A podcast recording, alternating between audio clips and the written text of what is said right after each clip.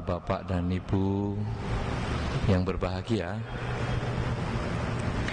dalam kesempatan siang hari ini kita akan membicarakan satu topik yang pasti kita semua mengalami di dalam kehidupan sehari-hari. Topik kita adalah bagaimana menyikapi suka dan duka kehidupan. Semua orang pasti mengalami suka dan duka. Tidak ada yang hanya mengalami suka saja, tidak ada pula yang hanya mengalami duka saja. Makanya ada orang mengatakan hidup ini kalau dalam bahasa Jawa owah gingsir atau selalu berubah. Di dalam konsep Buddhis makanya kemudian kita menggunakan cakra. Sehingga dikenal di dalam tradisi Jawa mengatakan cokro manggilingan. Yaitu lingkaran yang selalu berputar. Suka duka selalu berubah. Nah, apa yang menyebabkan suka duka ini berubah? Sebetulnya yang menyebabkan itu waktu. Satu contoh, ketika acara baru dibuka, seperti sekarang ini, Anda senang, nah, itu suka. Tapi nanti sudah setengah jam, karena duduk di lantai kayu yang keras, sakit toh? Sana sini kesemutan, terjadi perubahan, kesemutan, jengkel, kok nggak rampung-rampung ya acaranya? Dari suka menjadi duka hanya karena waktu. Anda yang masih muda punya pacar seneng. Wah happy sekali. Pacar baru ke mana-mana diajak dikenal-kenal ge. Tapi kalau sudah lama pacaran Sampai tujuh tahun Lama-lama ya bosen. Duh kenapa aku dulu kok cepet-cepet pacaran sama dia Kenal-kenal ke Padahal ternyata banyak alternatif Yang lain Aku wis kadung kenal ke sama orang tua saya anda punya sepeda motor baru, seneng. Wah, dilus-lus sepeda motor. Tapi nanti kalau sudah satu tahun, eh, ternyata sepeda motor ini menjengkelkan. Butuh biaya bahan bakar, butuh servis, ini itu menjengkelkan. Anda yang punya rumah baru, seneng pertama ngepel, Wah, debu sedikit aja ndak boleh. Ya sudah satu tahun. Yang boleh ndak ada debu, yang banyak tamu datang. Yang dipakai sendiri, kamarnya sendiri, boleh kayak kapal pecah. Ya toh? Jadi kalau eh Besok ada tamu datang, ayo bersihkan, bersihkan, bersihkan, bersihkan kerja bakti, bersih, bersih, bersih. Kamar nggak usah. Besok tamunya nggak masuk kamar. Nah, saudara-saudara, Rumah baru menyenangkan pada awalnya tetapi menjadi menjengkelkan pada akhirnya Apalagi lebaran pembantu pulang Duh ngapain punya rumah baru segini gedenya Lebaran ini tidak ada pembantu stres Suka duka hanya berbeda waktunya. Nah, saudara-saudara, kita semua mengalami suka dan duka. Lalu bagaimana kita harus melihat, menyikapi suka dan duka ini? Sebetulnya sederhana. Di dalam Dharma disampaikan bahwa suka dan duka ini mesti ada penyebabnya.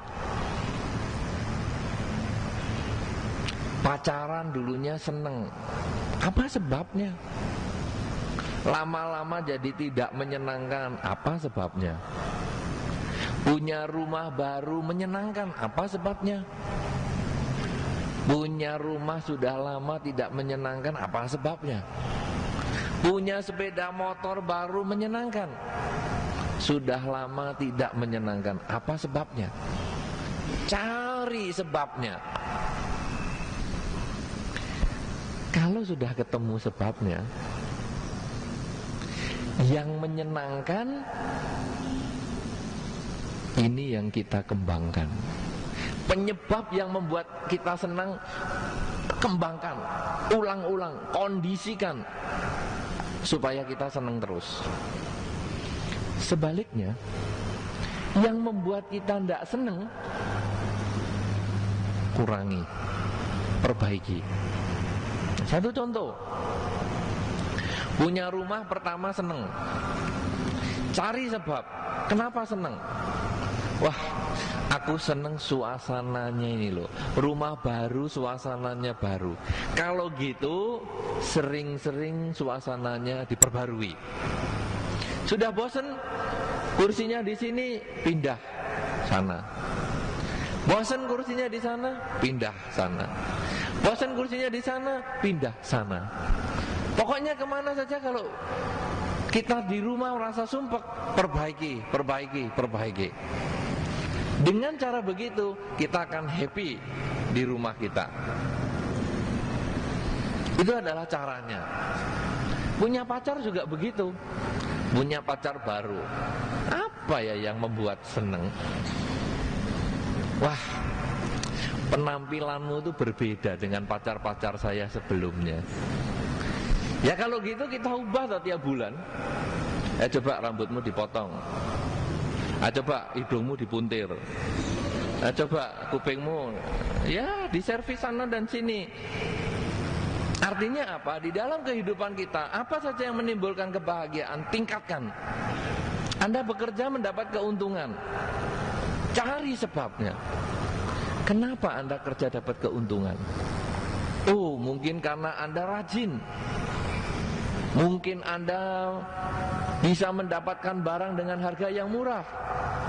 Kalau gitu Anda harus meningkatkan kerajinan Anda dan lebih mencari sumber-sumber yang murah harganya. Sehingga kebahagiaan makin meningkat, makin meningkat, makin meningkat. Tapi dari satu sisi yang lain, penderitaan juga ada. Pacaran cekcok terus. Jengkel. Cari sebab percekcokan. Apa ini sebabnya? Kadang kita suka memaksakan kehendak. Penyebab percekcokan Hampir semua Adalah karena memaksakan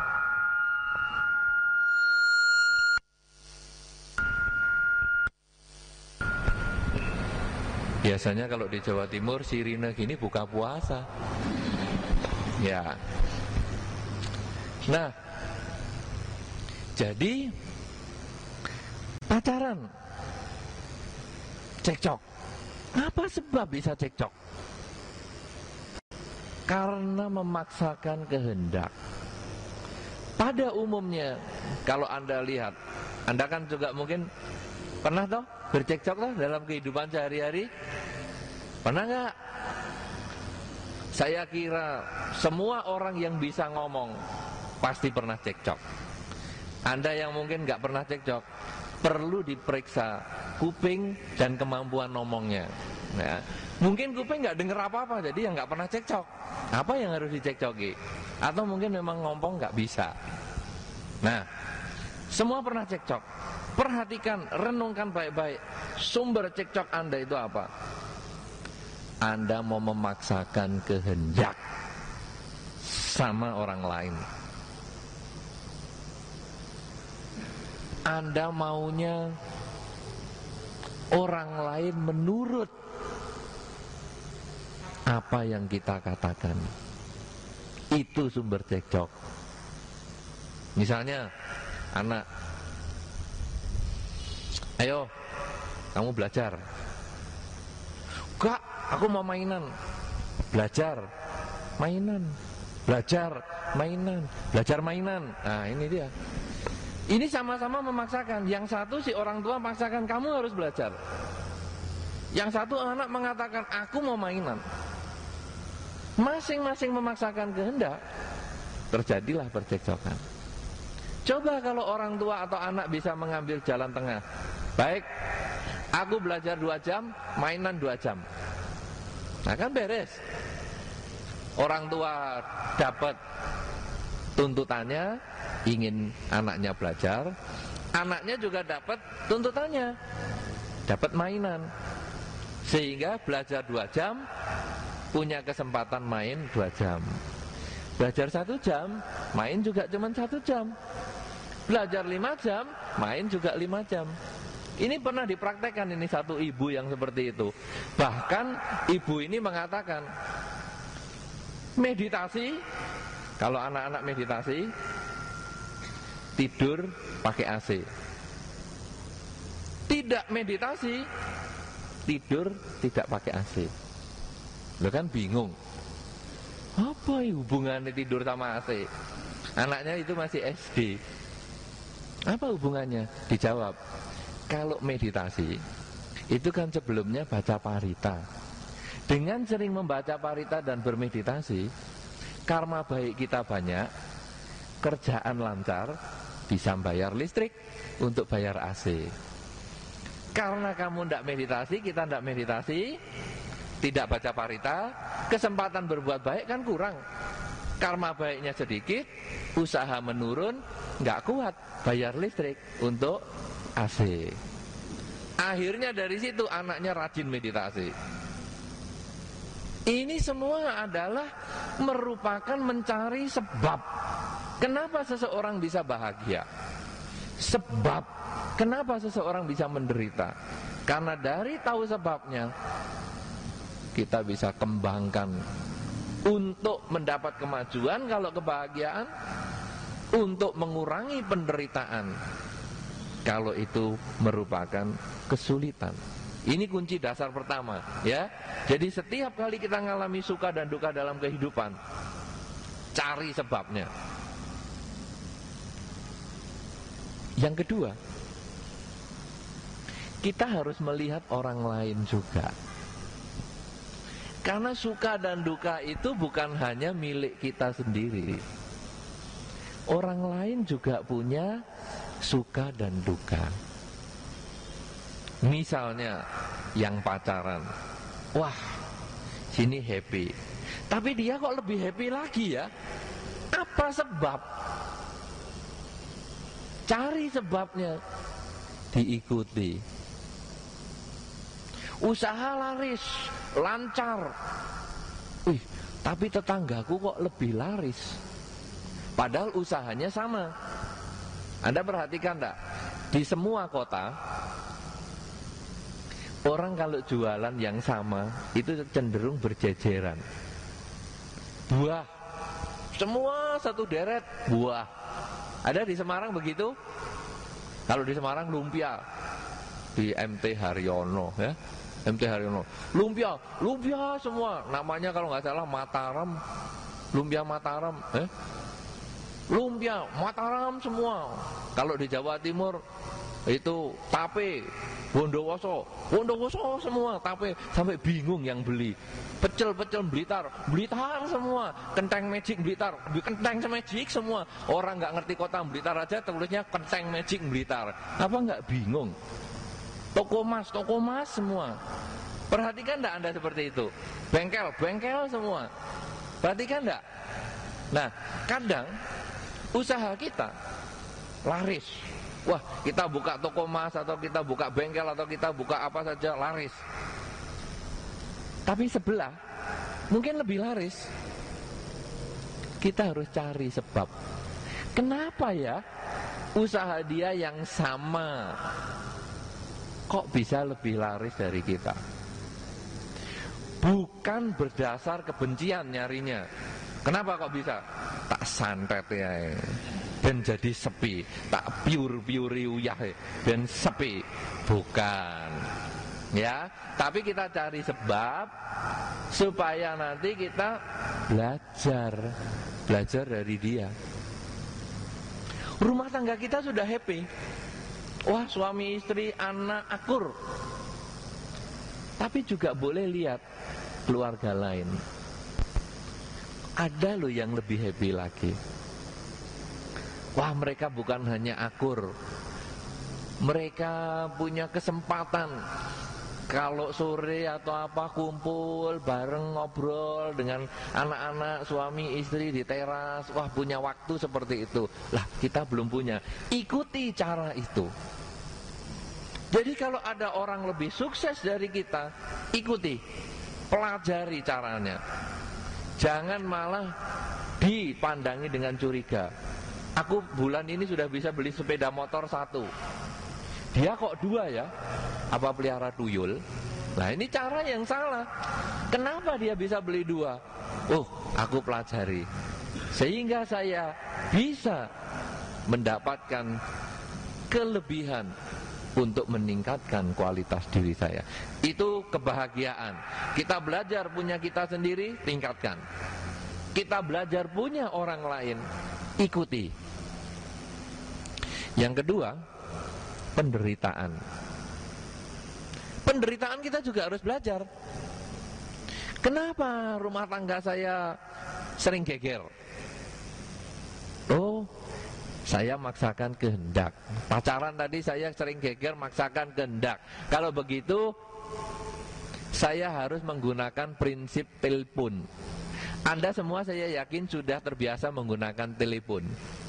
Gitu? Apa yang Anda lakukan pada waktu telepon? Ngomongnya gentenan. Betul enggak? Betul enggak? Coba kalau ngomong bareng di telepon. Anda ngomong, dia ngomong. Apa yang Anda dengar? Enggak dengar toh? Berarti Anda kan bisa. Bisa toh? Nunggu orang ngomong sampai selesai. Bisa kan? Waktu telepon itu. Kenapa kalau gegeran di rumah? Kok nggak bisa ngenteni orangnya ngomong berhenti? Baru aku kan aku aku apa? Udah kamu jangan gini. Lu tapi tapi tapi apa? Nggak ada tapi tapian. Lah kok gitu? Padahal di telepon Anda kan bisa. Kenapa begitu? Nah ini, lalu kita belajar, oh kekuranganku Aku suka gegeran karena aku ndak ngerungokke apa yang dia omong. Padahal kalau telepon aku kan bisa ngerungokke sampai dia selesai. Wes, wes mau ngomong gitu toh? Sudah? Wes, aku ganti ya sih ngomong. Kan bisa toh Anda kalau telepon begitu. Gegeran di telepon pernah nggak? Pernah belum? Gegeran di telepon. Kan mesti ngomongnya gitu. Sudah? Gitu? Nah sekarang ganti aku. Kenapa? Kalau kita langsung tidak bisa. Kita juga bisa, cuman kita tidak mau. Keakuan kita, ego kita, emosi kita didahulukan. Nah, itu kita perbaiki. Jadi kalau dia ngomong, kita dengerin. Ngomong jelas, selesai, kita omong lagi. Itu caranya. Nah, kemudian kita lihat lagi pasangan hidup yang gegeran sampai gebu-gebukan. Kan kalau tadi kelebihan kan gitu. Kita melihat kelebihan rumah tangga kita happy, lihat kelebihan orang lain yang lebih happy, ikuti. Yang jelek juga gitu. Kita gegeran, wah, aku biasanya nggak dengerin sekarang perbaiki dengerin. Kita melihat pasangan hidup lain gegeran nanti gebu-gebukan. Bukan untuk diikuti, tapi dipelajari. Kenapa sampai gebu-gebukan? Orang itu dulu kan minta pasangan hidupnya kan dengan baik-baik. Dengan tanggung jawab. Sambil tidak mengatakan nanti kalau tak minta anakmu ter, ternyata jelek tak gebuki loh ya. Kan tidak ada tuh permohonan itu. Lah kenapa setelah sekarang cekcok kok jadi gebu-gebukan? Nah, lalu kita renungkan, oh kalau begitu ini cara yang salah. Kita sekarang sudah cekcok mulut saja memaksakan kehendak salah. Apalagi sampai mukul. Kalau gitu, kalau kita cekcok, ambil jarak. Rodok jauh. Di luar jangkauan. Nah, jadi mau mau apa-apa kelihatan gerakannya. Jadi kalau cekcok jangan deket-deket nanti sikut apa maju semua. Nah, dengan begini kita belajar kejelekan orang untuk dihindari. Kalau belajar kelebihan orang untuk ditiru, belajar kekurangan orang untuk dihindari. Anda yang punya pekerjaan, toko Anda Sukses Anda belajar dari orang lain kenapa bisa lebih sukses Anda ikuti Mungkin pasang reklame yang besar Mungkin dia bayar Kadang-kadang orang-orang parkir apa itu dibayar. Eh kamu kalau nyarikan lengganan saya tak kasih 10% Nah akhirnya tukang parkir mau beli apa? Ini toko ini toko ini. Nah, Itu misalnya. Eh diikuti diikuti. Tetapi kadang usaha kita rugi. Wah saya kok mengalami kerugian. Kenapa saya rugi? Pelayanan kurang bagus. Kalau ada pembeli, kalau belum tanya, tidak ditanyai. Karena kalau ada pembeli, ya, nengke aja dulu lah, diamkan aja. Nanti kalau dia dah tanya berarti baru pengen beli, nah kita layani. Sekarang kita lebih baik baca koran saja. Ini pembeli pergi. Nah kita perbaiki Pembeli belum datang kita sudah senyum Apalagi masuk senyum lagi lebih banyak Mau beli yang mana? Ini, itu Kadang-kadang Anda boleh tahu Kita kadang membeli barang Bukan karena butuh Tapi kadang karena sungkan sama yang jual. Dilayani dengan baik. Pernah Anda seperti itu? Ya? Dia barangnya dibukakan dosnya ya wah dos dibuka gini gini. Jadi kita merasa aduh aku kalau nggak jadi beli kok rasanya nggak enak ya. Ya wis lah beli sedikit.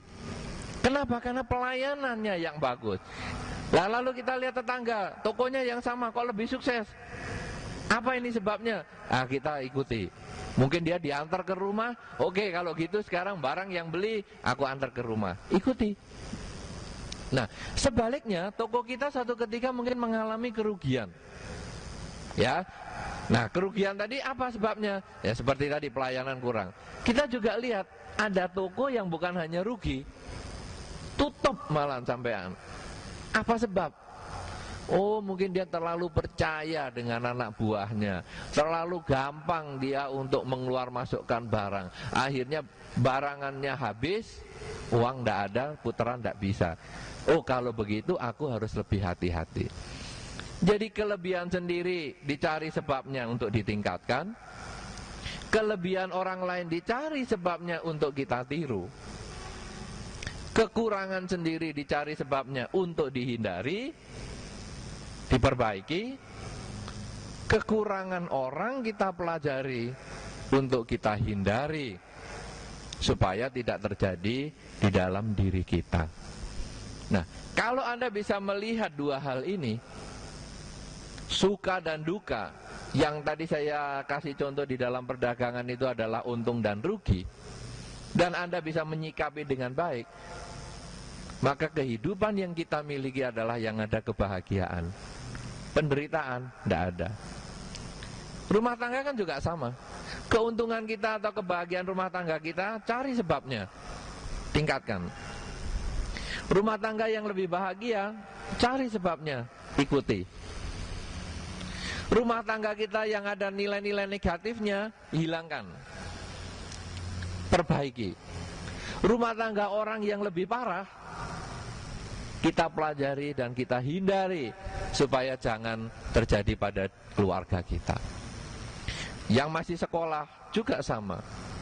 Nilai kita yang berhasil dengan baik, cari sebabnya. Kenapa saya bisa lulus dengan baik? Karena saya belajar lebih rajin. Oke, kalau gitu saya akan tingkatkan belajar saya lebih rajin. Kenapa ada orang nilainya lebih baik? Mungkin dia punya ke tradisi atau kebiasaan kerja kelompok. Kalau gitu, saya ikut kerja kelompok supaya saya menjadi lebih baik. Sebaliknya ada pelajaran yang gagal. Kenapa saya gagal? Karena saya senang nonton bola daripada belajar.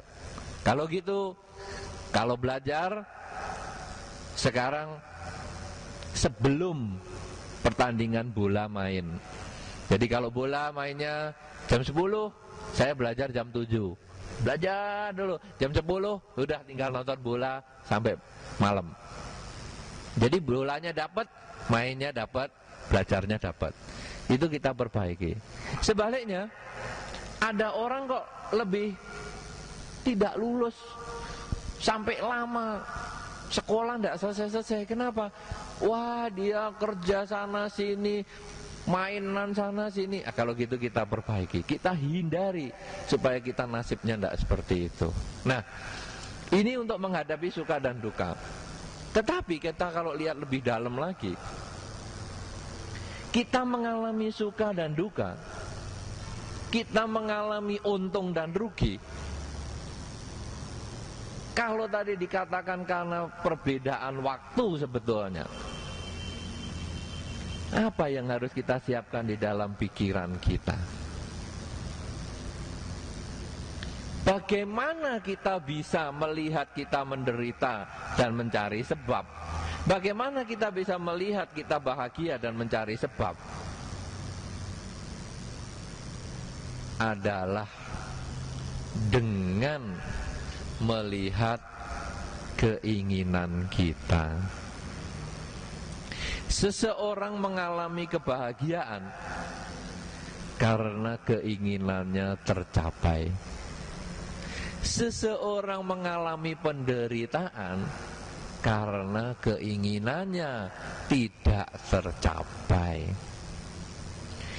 Jadi Anda menganggap untung sukses usaha Anda karena Anda mempunyai target bulan ini saya penghasilannya segini tercapai bahagia anda menganggap tidak sukses karena keinginan Anda tidak tercapai. Bulan ini saya penghasilannya segini ternyata cuma separuhnya. Itu disebut tidak bahagia. Rumah tangga Anda sebut bahagia kalau Anda punya keinginan dan tercapai. Aku punya pasangan hidup yang baik, pengen punya anak yang baik, pengen pendidikan anak bagus, pengen rumah yang bagus, pengen usaha lancar, tercapai semua, rumah tangga bahagia. Ketika keinginan Anda tidak tercapai, disebut menderita. Pasangan hidupku menjengkelkan, rumah tanggaku kacau balau, usahaku tidak lancar, rumahku bocor semua. Itulah tidak bahagia. Ya. Jadi kalau tadi susunan pertama suka dan duka. Kalau suka cari sebabnya, tingkatkan. Kalau duka, cari sebabnya, hindari. Yang kedua adalah suka dan duka itu timbul dari keinginan kita sendiri. Apa yang keinginan kita capai bisa, itulah bahagia. Keinginan yang tidak tercapai, itulah penderitaan. Jadi keinginan semua sumbernya. Nah, sekarang karena keinginan itu adalah sumber. Kemudian bagaimana mengubah duka menjadi suka? Sehingga hidup kita tadi kalau yang pertama ada suka, ada duka. Tapi kalau kita sudah mengerti bahwa sumbernya itu semua keinginan kita, maka kita bisa membuat hidup itu selalu suka, tidak ada duka. Ada caranya. Anda kepingin hidup hanya suka, tidak ada duka? Atau kepingin hidup ada suka dan duka biar meriah kayak gadu-gadu? Ada pedes, manis. Atau kepingin duka saja? Pengen yang mana Anda? Hah? Pengen campur-campur. Kalau pengen campur-campur, ada suka ada duka, cukup sampai di sini. Karena Anda sudah saya kasih tahu caranya toh, suka tadi bagaimana, duka bagaimana, sebabnya apa, cukup. Sudah? Itu yang Anda inginkan? Atau pengen bahagia terus? Pengen bahagia terus? Nah, ini ada sambungannya kalau gitu. Nah, kalau Anda pengen hidup bahagia terus, karena tadi sudah tahu bahwa sumbernya itu pikiran, maka sekarang pikiran ini yang kita perbaiki. Tadi kan dikatakan, kalau keinginannya tercapai, punya ini, punya ini, punya ini, happy. Pengennya ini, ini, ini, ternyata nggak tercapai, menderita. Nah, sekarang kita ubah cara berpikir. Kenyataan yang kita dapatkan itu tidak bisa diubah. Saya kepengen pasangan hidup yang baik, ternyata dapatnya jelek. Saya pengen usaha saya lancar, ternyata tidak lancar. Saya pengen rumah bagus, ternyata tidak bagus. Kita tidak bisa ngubah pasangan hidup yang baik, eh, yang jelek ini jadi baik. Di Vermak bagaimana wong modelnya sudah kayak gitu. Ini biaya Vermak lebih mahal daripada kulak baru. Nah, sekarang bagaimana nih caranya? Yang diubah cara berpikir. Begini. Tangan ini, ini kan barangnya satu. Tapi kan bisa dilihat dari dua sisi. Sisi terang, sisi gelap. Terang, gelap, terang, gelap dari sudut gelap. Kalau kita melihat dunia ini dari sudut gelap hidup itu isinya menderita terus. Tapi dilihat dari sudut terang happy terus. Barangnya kan cuma satu. Nah ada satu contoh sebagai ilustrasinya. Seorang ibu punya dua orang anak Anak yang pertama jualan kerupuk Anak yang kedua jualan payung. Si ibu ini tiap hari suka menangis. Dia menangis terus sehingga orang di kampungnya tanya Kenapa tuh kamu tiap hari nangis? Karena Kalau panas begini saya tuh mikiri anakku yang jual payung. Lah nggak payu Payungnya lah panas siapa yang mau beli? Lah kalau hujan saya mikiri anak saya yang jualan kerupuk nggak bisa jemur kerupuk. Jadi saya ini susah hidup saya ini tiap hari. Lah padahal tiap hari kan isinya panas atau hujan. Dan nangis terus. Kemudian orang mengatakan, kenapa ndak yang kamu ubah cara berpikir? Ketika panas kamu mikirlah anakmu yang jual kerupuk, jangan yang jual payung. Aduh, legone hari ini panas. Jadi anakku yang jual kerupuk bisa jemur. Kalau hujan, pikirlah anakmu yang jual payung. Untung hujan hari ini, jadi anakku yang jual payung laku. Ini kan melihat dari sudut yang terang. Jual payung, jual kerupuk sama barangnya. Hujan panas sama suasananya. Tapi ketika dilihat dari sudut gelap, menderita terus. Hujan salah, panas juga salah. Dalam kehidupan kita, berapa banyak coba seperti itu? Hujan salah, panas salah. Duh, Semarang kok panas sih, kau ini, aduh, panas. Nanti hujan, aduh hujan terus ini jemuran nggak kering. Ini kok salah semua toh? Nah, dengan begini kita tuh pikirannya selalu jelek. Coba sudutnya yang terang yang dipakai. Ada hujan enak, di rumah santai-santai adem-adem klesetan. Ada panas happy, bisa olahraga keluar keringet. Kita akan selalu happy. Ini tadi resep yang ketiga adalah happy terus sepanjang hidup. Lu tapi bojo elek kok happy Bante? Happy. Aduh, bojoku elek enak. Ditinggal nggak ada yang mau. Aduh, lega. Lega, lega. Punya bojo apik bahaya.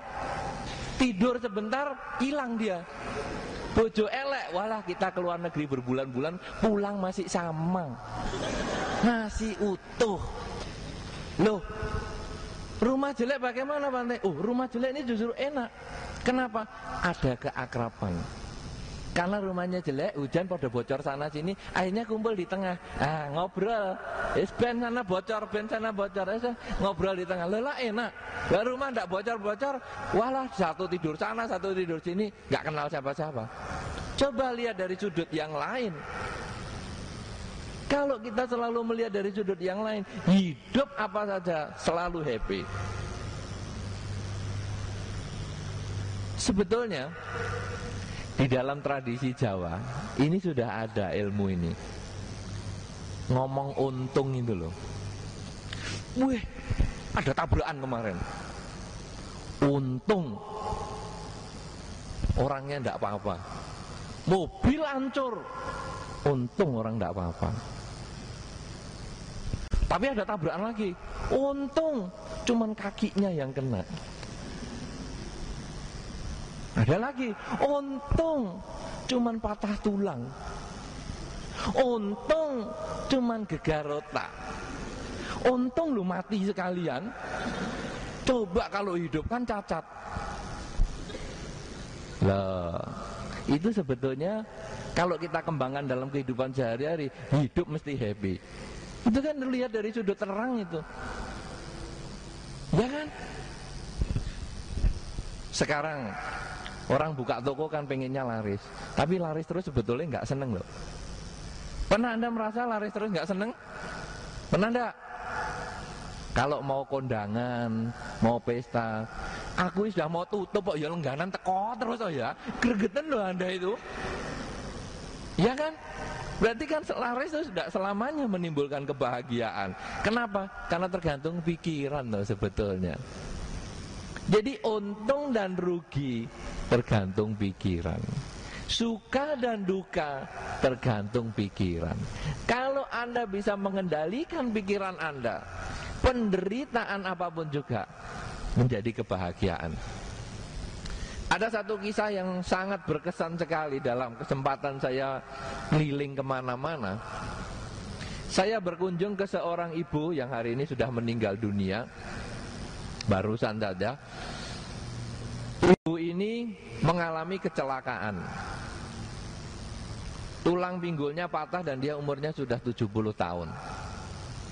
Saya berkunjung ke sana setelah sekian bulan dia mengalami kecelakaan karena kotanya jauh dari tempat saya tinggal. Waktu saya ke sana tengok bagaimana ibu? Waktu itu di rumah sakit kondisinya happy Bante happy. Loh loh kamu di gip sana sini kok happy? Weh saya ini di sini bisa nonton Liga Itali. Eh, kamu 70 tahun kok sih tontonannya Liga Itali. Di rumah sakit itu ada televisinya Liga Itali. Dan di sebelahnya karena kecelakaan bareng suaminya kan ada waktu itu udah berdiri di situ. Dan nggak ngopeni dia ini loh Bante nggak ngopeni suaminya.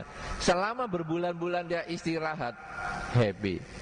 Kalau kita melihat dari sudut yang berbeda sakit yang parah pun dia happy.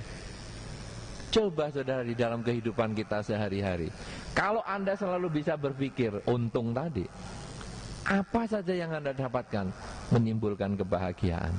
Tapi selama anda seperti ibu yang suka menangis hujan ya nangis panas ya nangis karena Anda selalu melihat dari sudut yang gelap maka penderitaan akan selalu muncul di dalam kehidupan kita oleh karena itu saudara-saudara cobalah kita perbaiki cara berpikir kita masing-masing apa saja yang Anda terima cari keuntungannya Banyak orang mengatakan kepada saya, Bante, Bante kalau jalan macet kok nggak pernah stres? Enggak.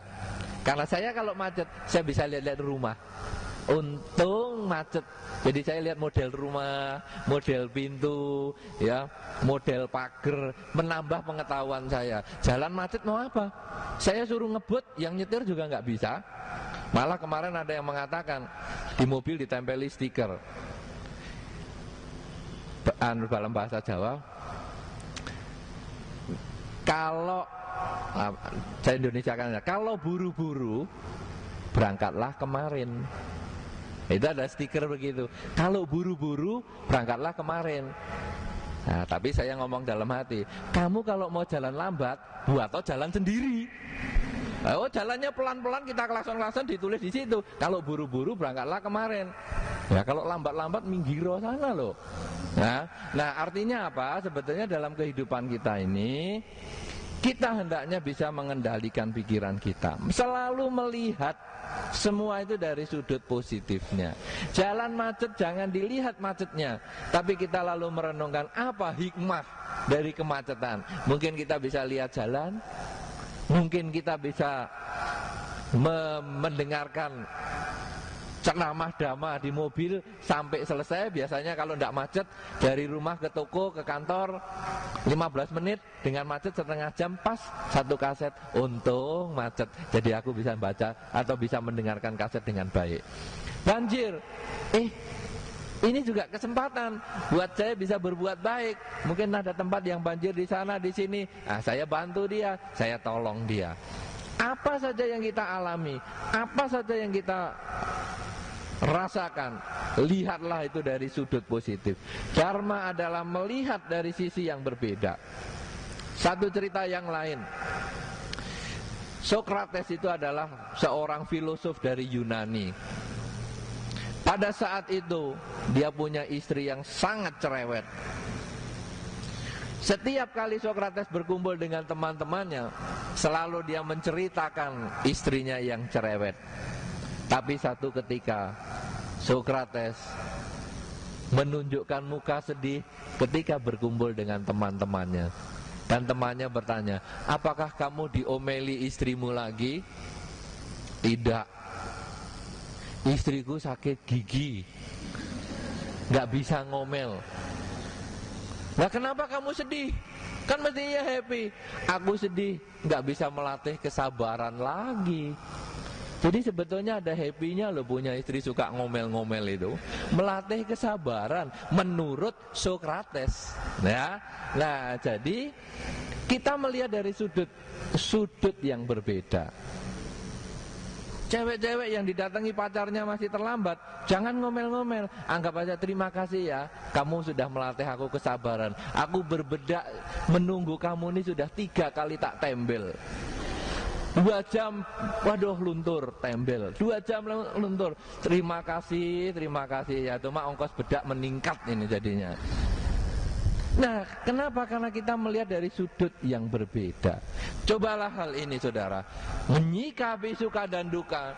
Dasar yang pertama, ketika suka, lihatlah sebabnya, kembangkan. Lihat orang lain menimbulkan kebahagiaan apa, ikuti. Ketika menderita, cari sebabnya, perbaiki. Orang lain yang menderita sama dengan kita atau lebih daripada kita, jadikan pelajaran supaya penderitaan itu tidak muncul di dalam diri kita lagi. Ya, yang kedua adalah Suka dan duka adalah karena pikiran kita sendiri, keinginan kita sendiri. Karena itu, marilah kita melihat dari sudut yang berbeda bahwa semua penderitaan ada hikmahnya.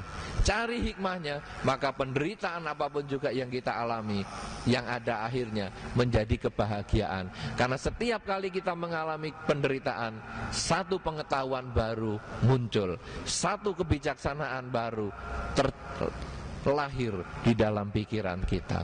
Dengan selalu begitu, hidup di dunia akan selalu bahagia. Tidak ada penderitaan, tidak ada kesulitan, yang ada selalu kebahagiaan.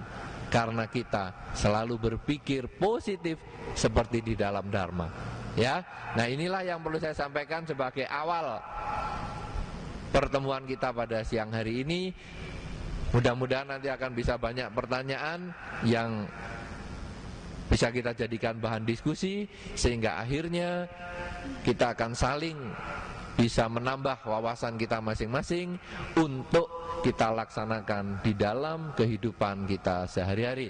Semoga Anda semua selalu berbahagia, semoga semua makhluk baik tampak maupun yang tidak tampak memperoleh kebaikan dan kebahagiaan sesuai dengan kondisi karmanya masing-masing. Sabbe sata, bawantu, suki sata.